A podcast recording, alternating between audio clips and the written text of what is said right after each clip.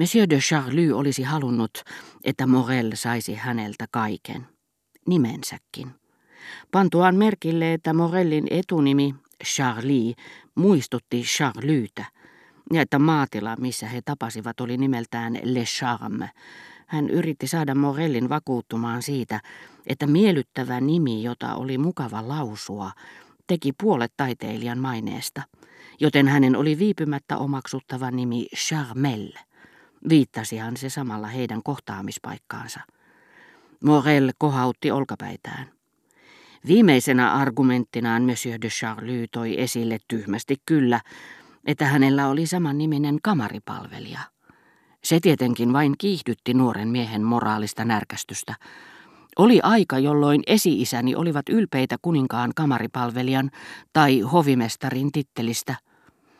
Oli sellainenkin aika, vastasi Morel ylpeästi, jolloin minun esi-isäni katkaisivat kaulan teikäläisiltä. Monsieur de Charlie olisi suuresti hämmästynyt, jos olisi osannut olettaa, että alistunut kun oli Charmellista luovuttuaan ottamaan Morellin ottopojakseen ja antamaan tälle jonkin Germantin suvun arvonimistä, mihin hänellä oli oikeus. Mutta mitä olosuhteet, kuten tulemme näkemään, estivät häntä tekemästä. Viulutaiteilija olisi kieltäytynyt punnitessaan Morellin nimeen liittyvää taiteellista kunniaa ja huomautuksia, mitä asiasta luokassa tehtäisiin. Niin korkealle Faubourg Saint-Germainin yläpuolelle hän asetti Rue Bergerin. Toistaiseksi Monsieur de Charlie ei voinut muutakaan tehdä kuin teettää Morellille vertauskuvallisia sormuksia, joissa oli luettavissa antiikin ajoilta periytyvä kaiverrus plus ultra Carols. Totahan toki Monsieur de Charlyn olisi pitänyt tämän lajissaan tuntemattoman vastustajan edessä muuttaa taktiikkaa. Mutta kukapa sellaiseen pystyy? Sitä paitsi paronilla oli tietenkin heikkoutensa, mutta niin oli Morellillakin omansa. Vielä paljon suuremmassa määrin kuin itse tilanne, joka aiheutti heidän eronsa, hänet tulisi kadottamaan ainakin väliaikaisesti, mutta väliaikaisesta tilanne sattuisikin kehittymään lopulliseksi. Monsieur de Charlyn silmissä se ikävä tosiseikka, että hänestä löytyi muutakin kuin alhainen piirre, mikä sai hänet suhtautumaan matelevasti kovuuteen ja hävyttömästi lempeyteen.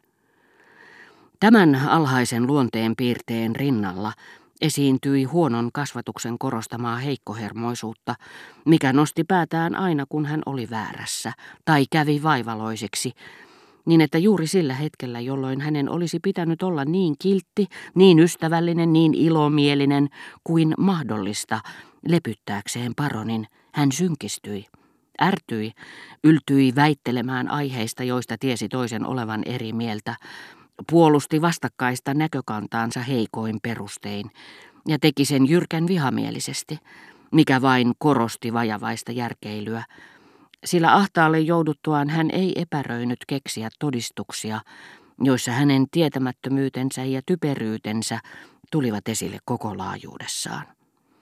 Niitä tuskin huomasi, kun hän oli rakastettava ja pyrki miellyttämään – mutta muuta ei sitä vastoin enää nähnytkään hänen synkkinä hetkinään, jolloin ne viattomista muuttuivat vihattaviksi. Silloin Monsieur de Charlie tunsi olevansa todella tympääntynyt, eikä muuta voinut kuin panna toivonsa parempaan tulevaisuuteen, kun taas Morel unohti kokonaan, miten loisteliaasti hän paronin kustannuksella eli, sanoipahan vain ivallisesti, ylimielisesti ja säälivästi hymyillen, en ole koskaan ottanut vastaan keneltäkään mitään. Näin ollen en myöskään ole kiitollisuuden velassa kellekään. Toistaiseksi ja ikään kuin olisi ollut tekemisissä maailman miehen kanssa, Monsieur de Charlie viljeli aitoja tai teeskenneltyjä, mutta hyödyttömiksi käyneitä raivokohtauksiaan. Joskus niistä sentään oli hyötyäkin – kuten esimerkiksi eräänä päivänä, joka sijoittuu ensimmäisen myönteisen ajanjakson jälkeen, kun Monsieur de Charlie palasi Charliin ja minun seurassani Verderäänien aamiaiskutsuilta, siinä uskossa, että saisi viettää lopun iltapäivää ja illan viulutaiteilijan seurassa Donsierissa.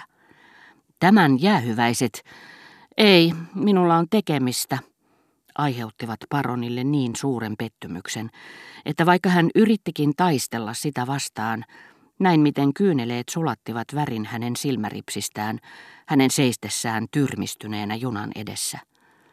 Hänen tuskansa oli sitä laatua, että kuiskasin Albertinille, me nimittäin ajoimme viettää lopunpäivää Donsierissä, ettei meidän pitäisi jättää yksin paronia, joka jostakin minulle tuntemattomasta syystä vaikutti kovin murheelliselta.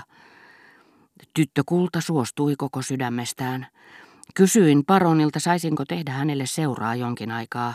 Hän suostui, mutta ei halunnut sen vuoksi häiritä serkkuani. Minusta oli tavallaan suloista, ja ilmeisesti kerta oli viimeinen, koska olin päättänyt rikkoa välini Albertinin kanssa. Kehottaa häntä lempeästi aivan kuin hän olisi ollut vaimoni. Palaa sinä omia teitäsi, tapaamme sitten myöhemmin illalla. Ja kuulla kuinka hän niin kuin puolisokin olisi tehnyt.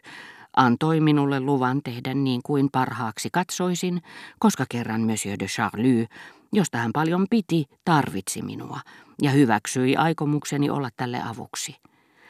Me lähdimme yhdessä, paroni pyylevää vartaloaan huojutellen ja minä hänen kintereillään kahvilaan, missä meille tuotiin olutta.